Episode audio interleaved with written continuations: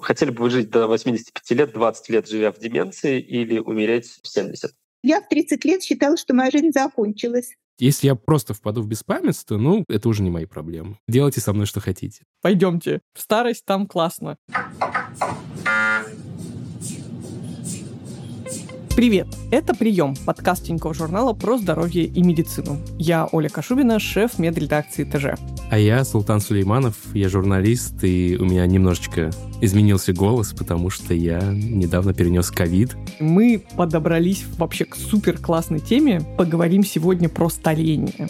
Почему вообще так получилось, что мы стареем, какие болезни могут появляться в преклонном возрасте, и что с этим делать, и вообще надо ли как с старением бороться. Я не знаю, получится ли у нас это, но попытаемся к концу этого выпуска смириться с тем, что рано или поздно ты, Султан, станешь дедушкой, я стану бабушкой. Мы даже зафиксировали этот момент во времени, потом сможем переслушать этот подкаст и сказать себе, все ли так оказалось печально или наоборот хорошо, как мы предсказывали.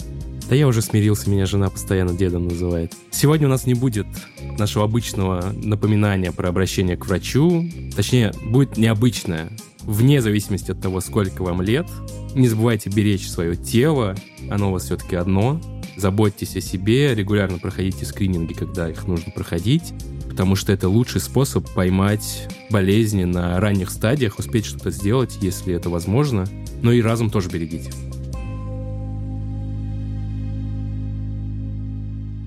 Давай, знаешь, чего начнем? Понятно, что старость это, ну, редко идет со знаком плюс, и кто-то такой, ну, скорее бы, скорее бы я уже состарился. Наоборот, она как-то неизбежно ассоциируется со смертью. Но вот если говорить именно про этот период старости, ты почему этого периода боишься? И боишься ли ты вообще как бы стареть? Вообще, периодически восклицаю скорее бы пенсия, или вот я наконец-то стал на год ближе к пенсии. Это бывает, когда надоело работать, и ты себе представляешь пожилой возраст как время, когда государство тебе платит твою положенную пенсию, а ты можешь лежать на печке, плевать в потолок. Но, конечно, по-серьезки чаще старость ассоциируется с какими-то трудностями, с которыми ты начинаешь сталкиваться. Я, мне кажется, больше всего боюсь сниженной активности. Причем я не то чтобы суперактивный чувак, я, в общем, чаще всего сижу дома и изредка гуляю, и вот это для меня суперактивность. Но та активность, на которую меня тянет, она для меня происходит без какое-то превозмогания. Я просто вот иду гулять, я иду гулять. Я, понятно, что я не 20 километров пройду за раз, но вот там свои 4, 3, 5 пройду и буду хорошо себя чувствовать. И вот ощущение, что старость — это когда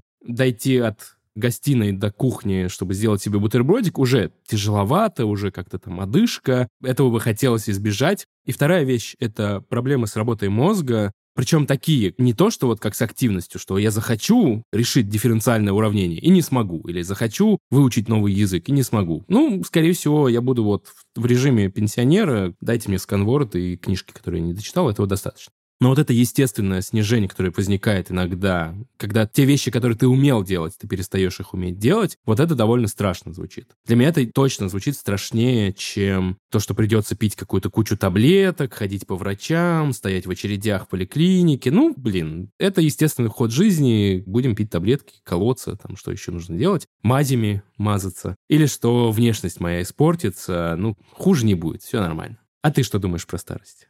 Не то чтобы у меня есть богатый опыт наблюдения за старением. Чтобы увидеть, как стареет человек, надо прожить целую жизнь, чтобы, ну, например, наблюдать за своими ровесниками или за собой. А что у меня есть? Ну, у меня есть какие-то бабушки, дедушки, которые почти все уже умерли. Они мне всегда казались старыми, когда я была маленькая, и сейчас. Как бы я не очень заметила эту разницу. И получается, что я просто могу смотреть на разных бабушек и дедушек, знакомых и незнакомых, и оценивать, каково им живется так со стороны. И вижу очень разные примеры. Вижу примеры тех, кто как будто классный, Вроде такое ощущение, что наоборот как-то к старости просветлился, избавился от каких-то комплексов, может быть, добился чего хотел. Ну, какие-то такие расслабленные есть дедушки и бабушки. Но их, честно говоря, меньше. А вот большее количество меня тревожит, ну и как-то принято считать и жалеть пенсионеров в России, что у них там маленькие пенсии, что им тяжело, что они одиноки. Но вот как раз именно одиночество, их какая-то вот пустота жизни больше всего напрягают. Ну и плюс есть медицинский аспект. Есть еще всякие психические проблемы, связанные вот то, что называется является плохим характером. Конечно, у кого-то просто заостряются черты характера, и человек там все реже способен меняться, реже признает свои ошибки, все более становится нетерпимый к чему-то. Но есть еще объективные штуки, что там с возрастом гораздо легче впасть в депрессию,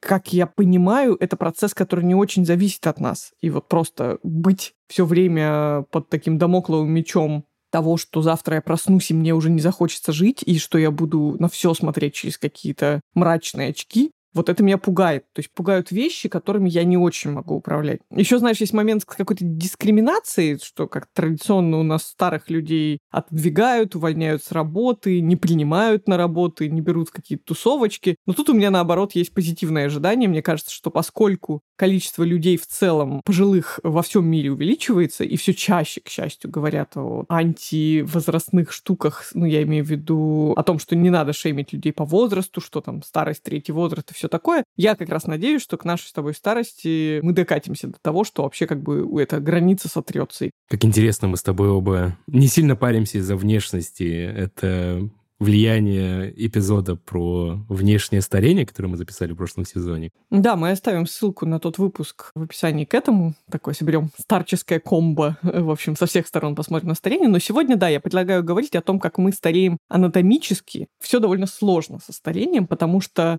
как к нему не подступались ученые в попытках как бы придумать какое-нибудь ловкое определение того, что такое конкретно старение. То есть если у нас какой-то абсолютно конкретный кусочек в организме, по которому как, по годовым кольцам можно как-то судить, сколько человеку лет, сколько ему осталось и насколько он изношен. То есть внешне мы как бы можем по человеку понять, что он состарился, как, не знаю, все эти смешные FaceApp приложения, которые могут тебе показать тебя через там 40 лет. Но по тканям и клеткам на самом деле довольно сложно это сделать. И в итоге ученые пришли к изящному определению старения. Они говорят, что старение — это просто совокупно большая вероятность умереть это математическая модель, а не биологическая. То есть просто как будто с возрастом твои вот эти вот, знаешь, как страховка, там, коэффициенты рисков, они все увеличиваются без конкретной привязки к конкретной причине того, что с тобой случится. Но ведь помимо того, что мы близки к смерти, когда мы стареем, лечиться, наверное, тоже становится тяжелее. Да, метафорически и фактически выражаясь, толщина твоей медицинской карты истории, она тоже увеличивается неизбежно. Даже если ты просто чекапы проходил, их просто становится больше листочков. И получается, что каждая новая болячка, это, знаешь, как дженга, из которой вот вытаскивает, вытаскивает кирпичики. С каждым кирпичиком все выше вероятность, что сейчас все посыпется, потому что уже все еле-еле держится. И это кажется, ну, не то чтобы неизбежно, ну, вот так оно и происходит, даже у самых здоровых из нас. Даже не случайно, что в какой-то момент закономерно появилась и выделилась отдельная врачебная специальность, врач, который занимается конкретно лечением пожилых пациентов, это гериатор, то есть человек, который умеет работать с пациентами, у которых есть несколько диагнозов одновременно. Гериатор — врач-надстройка, который помогает и другим врачам корректировать и улучшать терапию, потому что все остальные врачи не могут все время держать у себя в голове вот эту странную комбинацию. А что, если у него гипертония, сочетанная с ревматоидным артритом, например, а еще там какой-нибудь рассеянный склероз маячит или еще что-то. То есть врачу обычному сложно все это держать в голове и понимать, как лекарство, которое назначает он, будет сочетаться с лекарствами, которые назначил другой специалист, а еще застарелой травмой и наследственным синдромом. А гериатор, как раз его функция в том, чтобы знать вот эти вот узкие места терапии, где какие комбинации комбинации лекарств хуже срабатывают и какие есть риски с оглядкой на возраст. Давай запомним про гериатра и еще вернемся к нему в нашем разговоре. А пока поговорим немного еще про наши страхи перед старением и что нас ждет.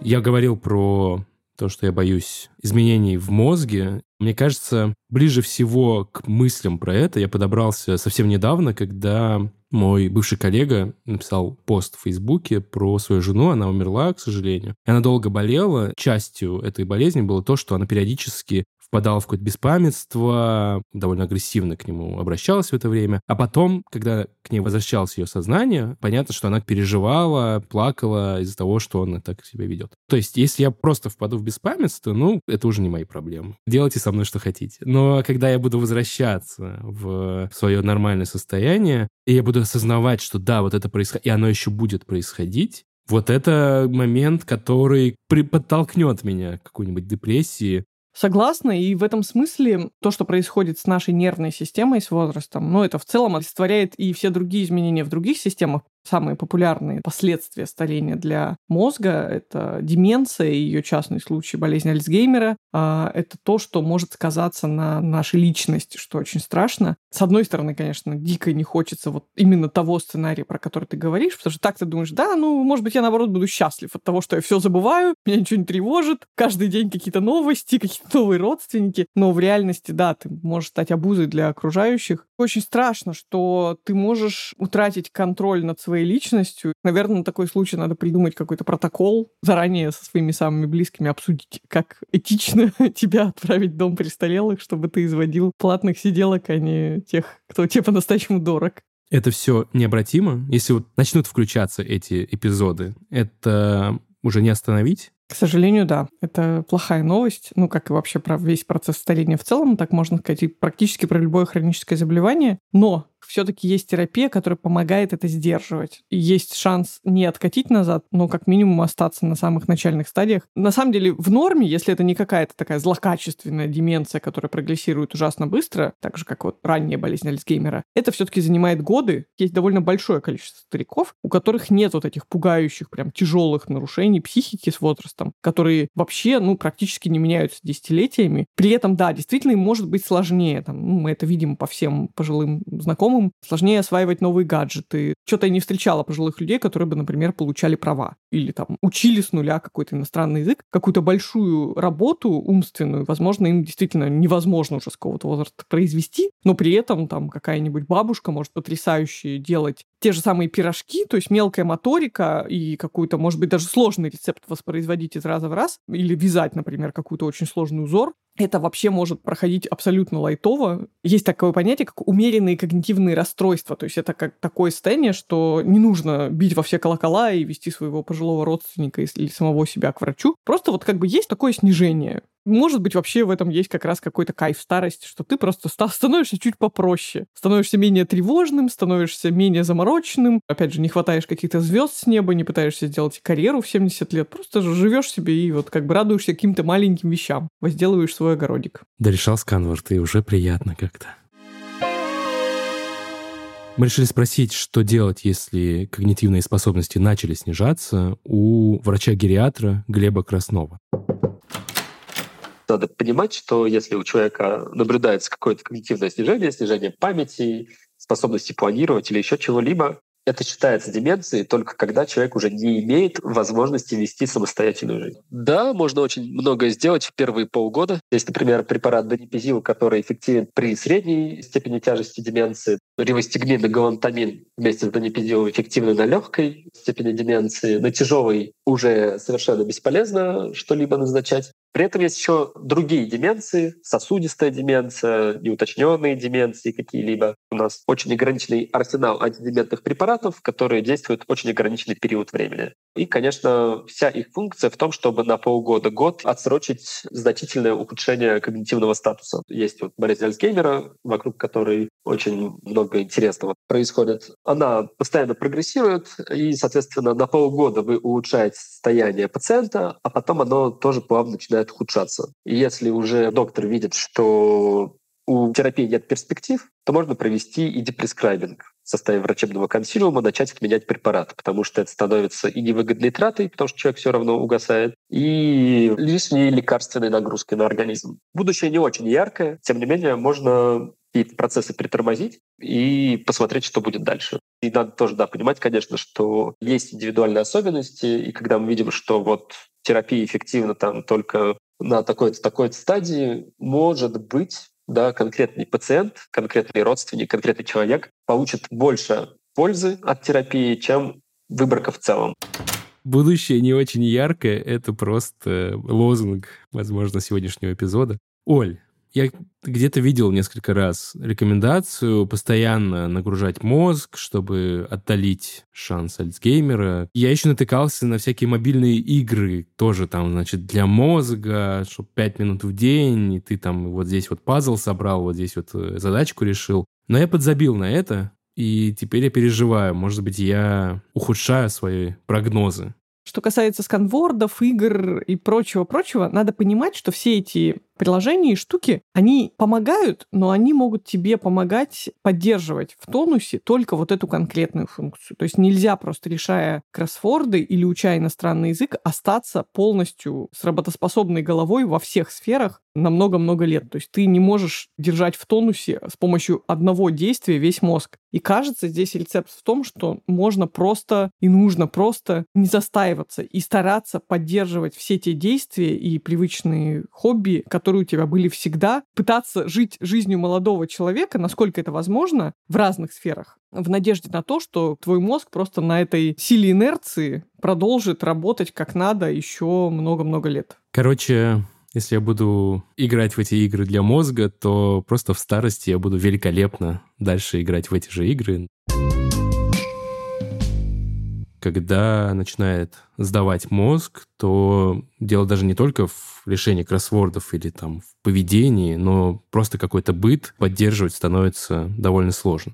Знаешь, тут какая-то двухсторонняя история, потому что, с одной стороны, есть люди, которые объективно, ну, например, после пережитого инфаркта миокарда слабы, прикованы к постели или после перелома какого-то тяжелого и не могут банально себя обслуживать в том объеме, в котором раньше. То есть банально бабушка не может сходить в магазин, расположенный довольно далеко, и купить себе продуктов. То есть она бы и рада не становиться обузой, но просто если она не попросит о помощи, то она умрет с голода. А одновременно с этим вот эти все как раз расстройства психического толка и изменения характера могут приводить к некой такой инфантилизации. То есть вчера еще эта бабушка нормально там жила и воспитывала троих детей, а сегодня она просто вот сидит, ведет себя как пятилетний ребенок, который ждет, что ему приготовят завтрак. Тут накладываются какие-то еще психологические истории с тем, что она там говорит, я там на вас всю жизнь положила, теперь вы должны обо мне заботиться. Ну, то есть тут сильно еще зависит от характера. Одна бабушка там, стиснув зубы, сама все равно себе будет завтрак готовить, а другая прям будет требовать к себе какого-то особого внимания. То, что касается физического ослабления, ну, это можно объединить единым термином старческая астения. Это одновременно такое снижение когнитивной мышечной функции, когда вот старичок вроде как бы ничем конкретным не болен, но он просто уже очень-очень слаб. Он как бы такой слабый член общества, которого надо поддерживать. А есть еще проблема с третьей стороны, как раз с точки зрения родственников, которые, например, ну, или перевезли тебя к себе в квартиру и говорят, ничего не трогай, мы сами все приготовим. Или ты как-то сам, может быть, немножко в какой-то период жизни заигрался в беспомощность, и они теперь тоже тебе говорят, не надо там лампочки вкручивать, выкручивать, дед, упадешь, сломаешь шею, давай мы все это сделаем.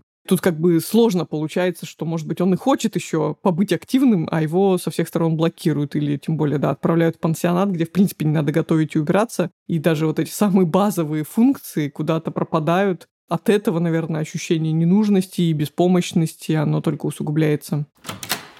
Если человек вывозит из привычной среды, это, во-первых, всегда стресс. Для кого-то переезд — это стресс. А тут э, еще и в другой сеттинг целиком, да, то есть погрузить человека, еще и отнять ряд его функций, которые он выполнял дома. Классическая история, да, про то, как отнять какую-то функцию пожилого человека не стирайте, я сама постираю. Не гладьте, пожалуйста, я буду гладить сама. То же самое касается мытья посуды, потому что пожилые люди не так хорошо чувствуют, насколько посуда чистая, и, соответственно, люди могут не домывать посуду. Из-за этого могут случаться бытовые конфликты. И, хоп, мы уже от второго дела отстранили человека. Человек уже чувствует себя абсолютно неактуальным, ненужным обществу, невостребованным, да, потому что самоактуализация — это важно. И вот, например, бабушка там гоняла кур в деревне, да, счастливо себя чувствовала там, например, с каким-то дедушкой. И вот вы человека вывезли, лишили, лишили его привычных забот, при этом даже не столько о себе, сколько о других и людях, и животных. И из-за этого, например, может тоже впадать в депрессию. Хорошо, ну вывезли мы дедушку из деревни. Как ему теперь помочь? Честно говоря, я бы по умолчанию, если бы мы как-то не готовились к этой теме, сказала бы, что надо его отправить там к психотерапевту, что, конечно, само по себе звучит не очень правдоподобно, потому что, ну, какой дедушка, если он всю жизнь был замкнутый и сам в себе, будет открываться какому-то незнакомому человеку, какой-то молоденькой девушке, к которой мы его дети затащили на прием. Еще был стереотип у меня долгие годы, что я где-то это подсмотрела или подслушала эту фразу о том, что всем людям за 60 надо по умолчанию назначать антидепрессанты, от этого их жизнь станет лучше, но тут я узнала, что согласно некоторым исследованиям, употребление антидепрессантов ассоциировано с падениями. То есть люди, видимо, как-то побочные эффекты сказываются на их поведений, и они начинают чаще падать, травмироваться. И это очень опасно в пожилом возрасте, потому что там уже хрупкие кости становятся. То есть ты хочешь, чтобы в старости ты был более радостный, но у тебя есть риск повредиться и стать от этого менее радостным. Поэтому нет, плохая идея назначать антидепрессанты просто так, чтобы жизнь была не грустная, и нужно все-таки начинать с визита к психиатру, чтобы он, ну, точно выявил, что плюсы перевешивают минусы.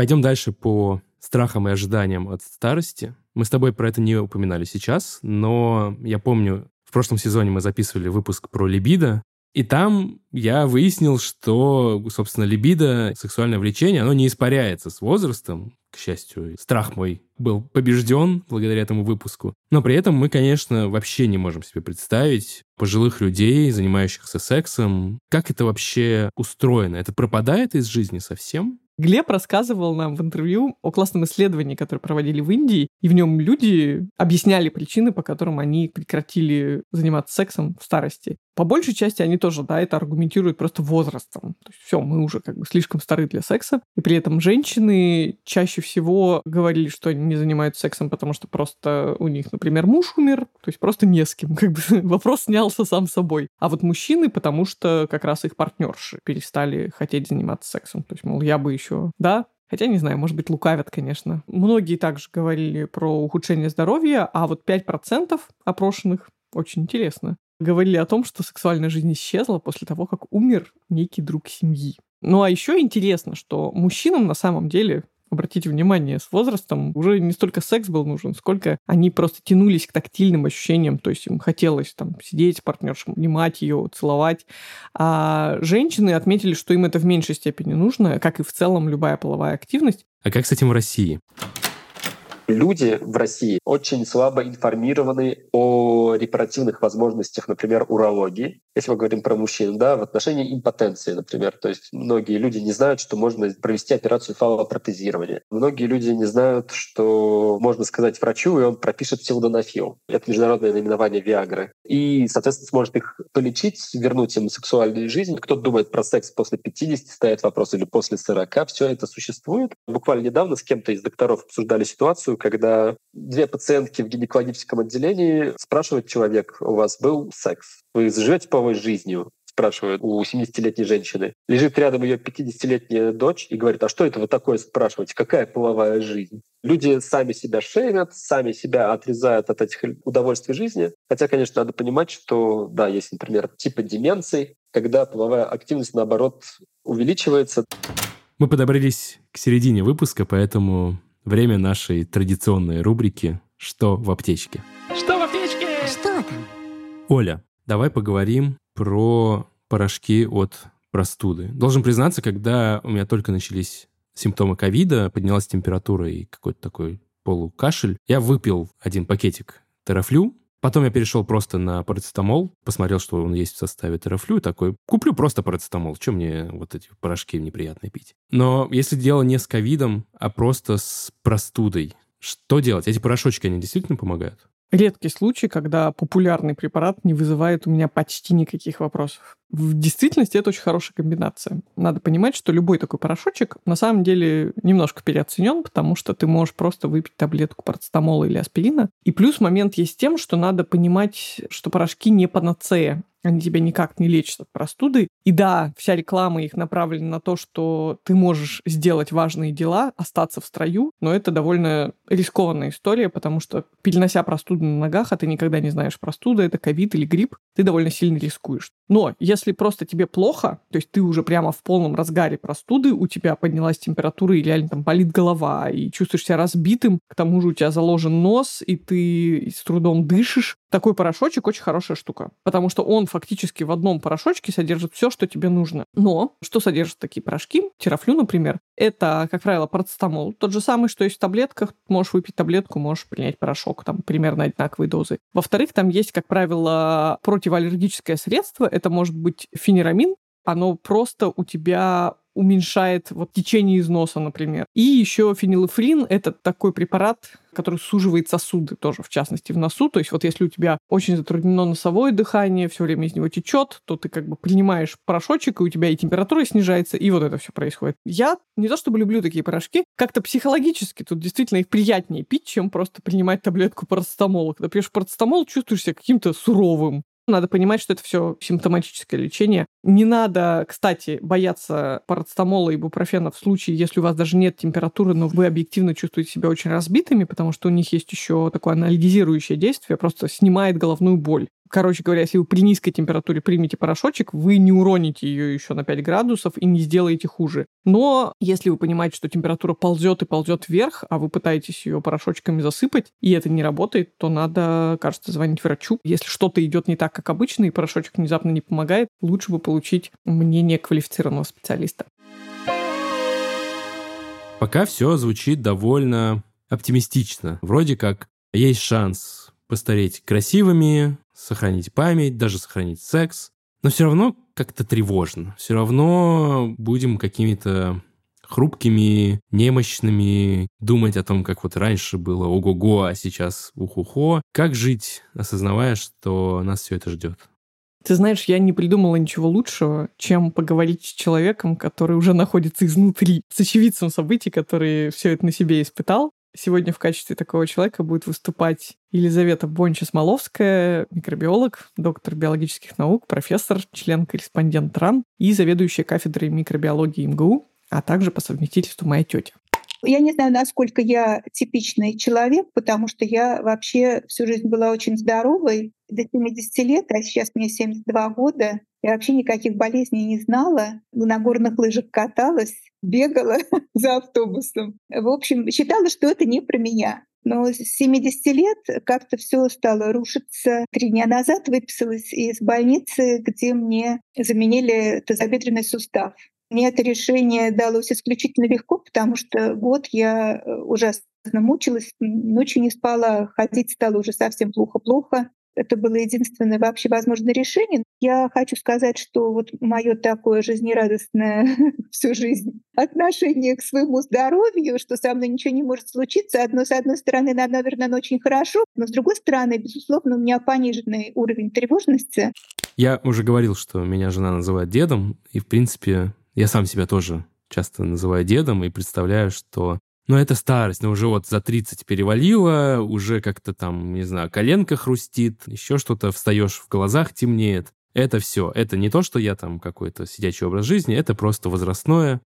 Я в 30 лет считала, что моя жизнь закончилась. Я пошла с тремя подругами в баню к Дашовскую, и мы там устроили такой пир провода моей молодости. Я была самая младшая из них. И, конечно, сейчас это звучит абсолютно смешно, потому что и 30 лет — прекрасный возраст, а самый чудесный возраст, вот вам всем сообщаю, вам 40 еще нет, самый чудесный — это между 40 и 50. Вот это просто абсолютно замечательный возраст, когда ты уже уверен в себе, равнодушен к мнению окружающих, профессионал. Я на горных лыжах начала кататься в 58 лет. До этого как-то денег не было, времени не было. Вот. А потом, ну, муж мой такой спортивный взял меня просто за компанию с собой. Подумала, дай-ка попробую. И все получилось. Хотя он очень не хотел, как-то меня пытался отводить, но я настояла, все получилось, купил мне лыжи, ботинки, и мы стали ездить, и вот сколько, значит, э, лет 13 или 14 мы каждый год ездили в разные места хорошие кататься. И дополнительно такое колоссальное совершенно удовольствие случилось в моей жизни. Жизнь моя сложилась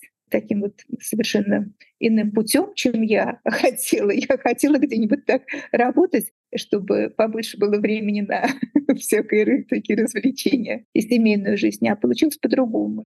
Меня, на самом деле, тетя Лиза очень вдохновляет, потому что я понимаю, что, возможно, это отчасти ошибка выжившего. Иронично звучит, но просто человек, который не столкнулся со всеми этими проявлениями, он говорит, да, ребят, нормально, пойдемте, в старость там классно. А с другой стороны, может быть, действительно тут есть какая-то закономерность с тем, как прожита основная часть жизни, и ты на инерции этой активной бурлящей жизни берешь как бы и просто пролетаешь вот эту точку отсечки, когда тебя формально можно считать старым, и какие-то риски растут. Да, жизнь Елизаветы, конечно, идет разрез с моим ожиданием от моей пенсии, как раз диваном, подтянутыми трениками. И вот этим всем. Она нам в интервью рассказала, что она, в общем, и в 58 не планировала останавливаться, потому что она думала, что вот как раз выйдет на пенсию и займется дополнением большого семейного архива. Но она продолжала работать в Институте микробиологии, и тут вдруг в МГУ на кафедре микробиологии появилась вакансия.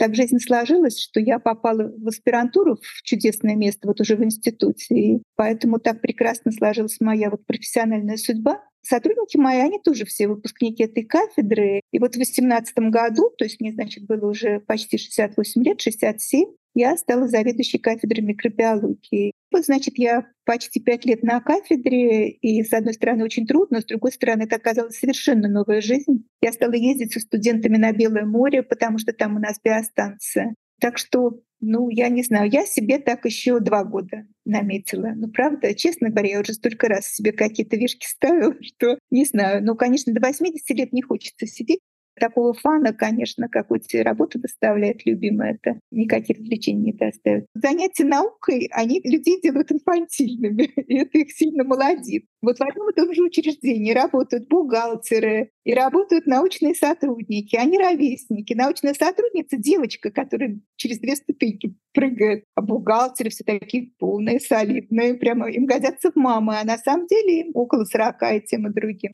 Наши дедушки и бабушки мы их, в принципе, всегда видели старенькими, как мы родились. Мы не особо наблюдаем их старение. Вот у меня есть маленькая история про моего дедушку, которого, к сожалению, уже нет живых, но я помню как раз его всегда очень бодрым старичком. Вот как я родился, и, в принципе, лет до 20-25 моих, он всегда пас овец, что-то рубил, что-то делал. Я приезжал в село, меня хватало на час активного труда, ему как бы с утра до вечера. И так как я приезжал раз в год, то я видел какие-то только резкие изменения. И вот я приезжаю в одно лето, и он уже не ходит, он уже лежит. Вот это очень сильно по мне стукнуло, потому что это было не каким-то плавным. Он не то чтобы переместился с двора в домашние дела, там, значит, в гостиной на диван, потом что он сразу со двора буквально в спальню на кровать. Вот это показало мне, что все очень резко может измениться просто за год, очень активный человек может, как бы его может все-таки возраст в какой-то момент схватить, срезать и все.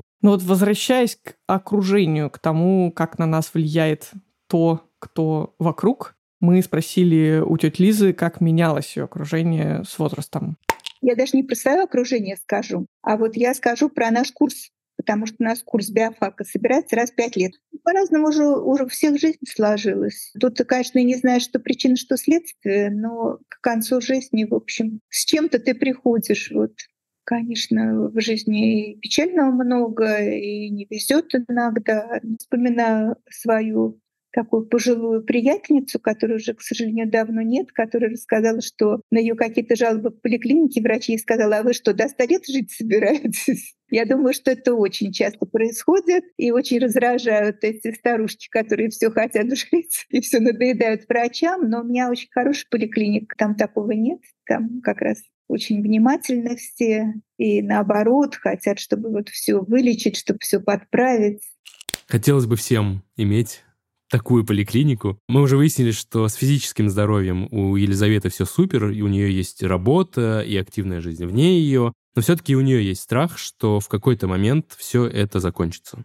На самом деле, вот адекватность, вот эта вот вещь, я очень боюсь. Всех прошу мне сказать, если что со мной не так. Вот это, конечно, если ты начинаешь как-то себя неправильно видеть, и начинаешь себя как-то вести, и не ощущаешь этого, вот всем неловко, а ты там продолжаешь, вот это, конечно, опасность такая есть.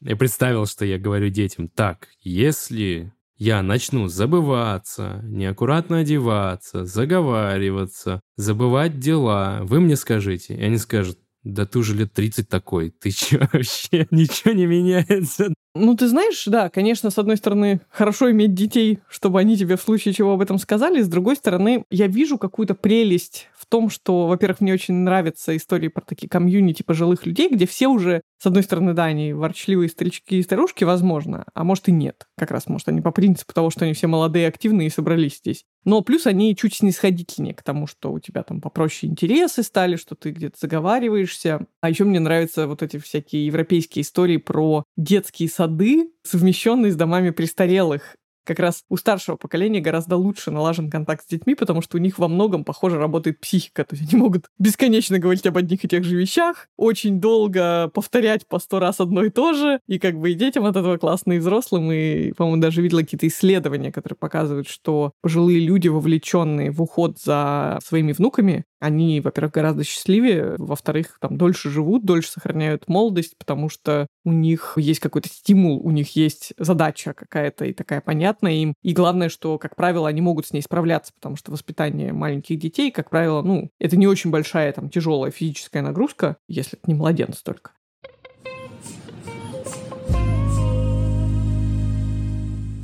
Пора поговорить про то, что делать, когда мы все-таки постареем, пора выводить на свет врачей-гериатров, о которых ты говорил в начале. Когда и зачем вообще обращаться к гериатру? Это с какого-то возраста начинается?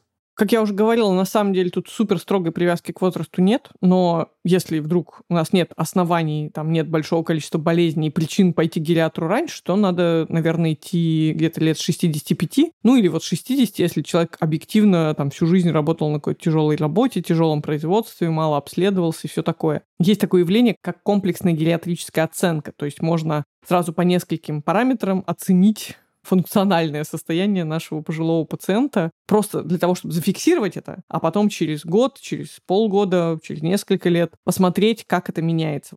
Звучит как какая-то сводная табличка в Excel, когда человек прошел разных специалистов, потом пришел к гериатру, и он все записал в одном месте, свел там формулы, оценочки, зеленая ячеечка, красная ячеечка, и сказал, что делать дальше. Слушай, ну в реальности это и есть диспансеризация. Вот не зря же сейчас для пожилых людей после какого-то возраста диспансеризация положена ежегодно. Но, как я уже говорила, почти все пациенты пожилого возраста вызывают трудности у врачей. Проблема, которая точно беспокоит каждого врача, это болевой синдром и его надлежащая терапия у пожилого пациента. Мы имеем всегда перегрузку обезболивающими, потому что у пациента может болеть в нескольких местах одновременно. Хроническая боль, артериальная гипертензия, ну и когнитивные нарушения — такие большие блоки проблем, с которыми сталкивается врач-гериатр, потому что надо переключать пациента, надо все время что-то корректировать. Если еще учитывать риск лекарственных взаимодействия, это вообще можно утонуть. Это вот все вместе ухудшает функцию почек все эти вопросы решаются с применением каких-то довольно опасных групп лекарств формируется в итоге вот как раз та самая ситуация, когда врач имеет вот это все на руках, умеет пациент, который прогрессивно ухудшается, и нужно что-то делать. А еще иногда нужно что-то делать, когда применение одного лекарства противоречит применению другого, например.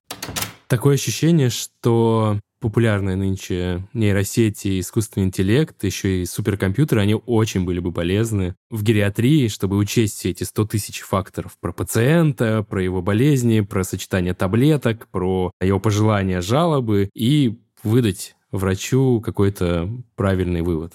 А как вообще попасть к гериатру? Я как-то не видел в списке специалистов, когда записывался рядом с дерматологом гериатра. Если вы попытаетесь записаться к гериатру, то обнаружите, что это не так уж просто. Ну вот гериатров чуть больше, чем амурских тигров. У нас чуть больше тысячи, наверное, сейчас, может быть, две, да, если повезет. А пожилых людей 20 с чем-то миллионов. В целом врачи мало знают про специальность гериатрия, мало кто направит человека к гериатру, потому что это еще слишком непопулярная специальность, ее не понимают. Стратегия решения гериатрического вопроса, которая пишется где-нибудь в стационаре или научном институте, который занимается проблематикой, они не совсем подходят к региональным реалиям. Как-то вклинить в жизнь врача, который принимает по 40 пациентов, какой-то инструмент, который бы позволял использовать гериатрические подходы, довольно сложно. Я вижу так гериатрию, что это скорее такой определенный фреймворк или методология работы, которая может быть распространена врачами-гериатрами на всех остальных врачей. То есть это глобальная проблема, глобальный вызов, который придется как-то решать, но для этого нужно прорабатывать системы принятия решений. Ковид нам показал, что, в принципе, ни одна из систем не готова к врачебной перегрузке пожилыми людьми. Возможно, да, есть потенциал оказания гериатрической помощи в онлайн-режиме. Мы, скажем так, организовывали консультации, наблюдения за пожилыми пациентами через телефонные звонки. В целом пациенты очень положительно к этому относятся, и их родственники положительно к этому относятся. Но вывести такого рода помощь в легальное поле относительно затруднительно. Хотя есть, конечно, центры здорового долголетия, куда могут прийти, например, пожилые люди в некоторых городах. С человеком позанимаются разного рода специалисты. Не факт, что всегда гериатры, но во многих центрах таких гериатры есть хотя бы в качестве консультантов. В то же время, да, мы тоже понимаем, что не все готовы тратить на своих родителей деньги. Когда я говорю про два месяца психолога, то мы сразу визуализируем 30 тысяч рублей минимум. Привести человека к психологу, организовать регулярность этих посещений, организовать оплату. Это довольно дорогое удовольствие. Мы тут возвращаемся к проблеме гериатрии, что ее очень тяжело внедрить. Давайте сравним даже сколько вы найдете чисто гериатрических клиник и чисто ветеринарных. Получится ноль против бесконечности практически. Люди с большей охотой тратятся на своих домашних животных, на питомцев любимцев, чем на своих родителей в старости. Если мы говорим общественному восприятию, общественной психологии, да, люди пожилого возраста считаются практически списанными. Вы же можете часто услышать, как какого-то пожилого человека называют дедом личного. Ну и, соответственно, ситуация такова, да, что если вы старый, вы уже не дееспособный в общественном понимании. Хотя практика показывает разные. Но если все-таки удалось найти этого амурского тигра, этого гериатра, и записаться к нему, что будет происходить на приеме? Если вы собрались к гериатру, лучше взять все выписки за всю жизнь, запланировать, что прием будет длиться не менее часа. Врач как проводит опрос? Он собирает анамнез, проводит комплексную гериатрическую оценку, выписывает диагнозы, в том числе учитывая данные из выписок, и прописывает результаты. При этом спрашивает у пациента еще, какая жалоба вызывает наибольшее количество проблем. Если вы вместе с пациентом приехали, то вас будут смотреть обоих, будут проводить интервью, скажем так, с пациентом, да, опрос пациента и еще слушать вашу обратную связь по поводу того, что он отвечает. То есть это обязательно такой элемент, потому что у пациентов нередко нарушена критика, то есть вы можете спросить, вы как, например, сами готовите? Да, да, вот все делаю сама, говорит пациентка. А ее дочь говорит, что ну, когда ты последний раз сама готовила, мам, ты помнишь? А человек не помнит, потому что у него уже когнитивные нарушения. И с одной стороны, и с другой, как бы человек не хочет признаваться в том, что есть какие-то отклонения. И, соответственно, лучше, лучше да, на прием приезжать вдвоем.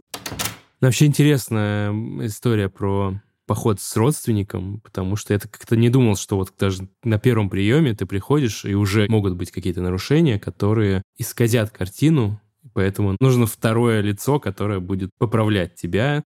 Могу тебе сказать, что у меня не было опыта хождение по врачам с родителями. Ну, во-первых, мы живем в разных городах, во-вторых, в целом они довольно еще бодрячки, и вот не хотелось бы, как тоже у них есть с папой такая традиция, там раз в год приезжать к маминой маме, единственной оставшейся в живых из моих бабушек, дедушек, и вот, значит, устраивать ей какой-то такой рейд по врачам, выполнять свой детский долг и вот бабушку показывать, проходить такой техосмотр бабушки. Конечно, не хотелось бы, чтобы наступил такой момент, но кажется, он неизбежно наступит, когда, возможно, придется отвести родителей к гериатру.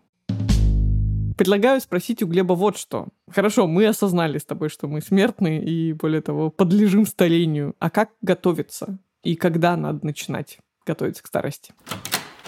мы должны а, начать а, думать о старении примерно сейчас, да, вне зависимости от того, сколько вам лет, когда вы меня слушаете, потому что есть факторы, на которые вы можете повлиять. Следить за физическим состоянием — это история про долголетие и про качество жизни. У нас курение — это фактор, который повышает риск того, что ваша жизнь значительно сократится. Также фактор — это питание, то есть под питанием я имею в виду набор веса лишнего. Высокий вес э, связан с артериальной гипертензией. Дальше мы идем, смотрим сидячий образ жизни, менее значительно, чем вес и курение повышает риски раньше умереть. Также можно выделить когнитивную нагрузку, но это уже, как сказать, тоже больше про качество. И я акцентирую ваше внимание на качественной жизни, потому что жить долго и некачественно — это не очень хорошо. Хотели бы вы жить до 85 лет, 20 лет живя в деменции или умереть в 70? Ну вот, в общем-то, мы и подошли до классному вопросу сохранения качества жизни. Долгая и несчастливая жизнь, да, или долгая жизнь, когда вы не осознаете, что происходит, хуже, чем может быть, более короткая, но более качественная. Я не знаю, то есть э, чего мне больше хочется? Супер долгой и супер качественной жизни или все таки более-менее естественного хода вещей? Когда ваш срок забега ограничен, когда ваш ресурс ограничен и когда общество более-менее взвешенное и настроенное на какие-то обновления. Ё-моё, опять питание. Питайтесь нормально. Кажется, надо будет рано или поздно начать это делать. Но вообще, должен сказать, что сегодняшний выпуск, как ты там говорила в начале, мы должны смириться со старостью. Мне кажется, мне стало грустнее. Это оказалось немного сложнее, чем я думал, потому что Вообще не очень думал про то, что придется сочетать кучу лекарств, еще и кучу болезней, еще они могут друг с другом соревноваться, и в какой-то момент, возможно, врач скажет, а давайте отменять таблетки, лучше вам не становится, хоть таблетки не будут на вас давить, еще и ходить к психотерапевту, следить за когнитивными изменениями, да еще и про секс не забывать. Просто дел не в проворот. Я понимаю, зачем нужна пенсия, просто чтобы заниматься своим здоровьем. Меня тут, знаешь, утешает только то, что вообще-то вот этот процесс старения и возраст старости может быть очень долгим не все в нем случится в один день. И на самом деле это настолько размазанная по времени история с появлением новых болезней, с появлением новых симптомов. И чтобы к ней в кавычках готовиться, на самом деле не надо делать ничего специального. То есть не надо какое-то особое упражнение, там, стоять по часу в день на голове, и тогда, там, не знаю, твой мозг не скукожится. В целом делай то, что ты и сейчас по рекомендациям врачей делаешь регулярно, то есть занимайся спортом, следи за весом, следи за питанием и там поменьше нервничай. Ты это можешь делать как инвестицию в старость, так и для того, чтобы прямо здесь сейчас не заболеть и не обломать себе как бы свою молодую жизнь раньше срока. Поэтому, наверное, да, надо иметь некоторое мужество, чтобы смотреть в это пожилое будущее с оптимизмом. Но я, ну, не вижу в этом совершенно никакой трагедии. Мне кажется, у нас есть все шансы с тобой записать 555 сезон. Ну ладно, не 555, может быть, 45 сезон подкаста, и еще при этом оставаться достаточно ироничными, чтобы смеяться над этим. Дай бог. Это был подкаст «Прием». Если вы слушаете нас в первый раз, то можете знать, что мы есть на всех подкаст-платформах, поэтому вы можете подписаться на нас на той платформе, где вы обычно слушаете подкасты. Пожалуйста, не забывайте еще ставить лайки, писать комментарии, звездочки, сердечки, везде по-разному. Нам все очень нравится а свои истории про хронические заболевания, да и про старость, чего уж там, рассказывайте нашему боту или пишите письма на почту подкаст собакатиньковjournal.ru. Все ссылки на упоминаемые в подкасте выпуски, а также необходимые для связи с нами, мы оставим в описании. А в следующем выпуске мы поговорим про ВИЧ. Я знала ВИЧ довольно поверхностно. Есть такое заболевание. ВИЧ-СПИД. И это довольно страшно. Мне 35 лет, у меня жена и три любовницы, и я вообще не могу быть ВИЧ-позитивным.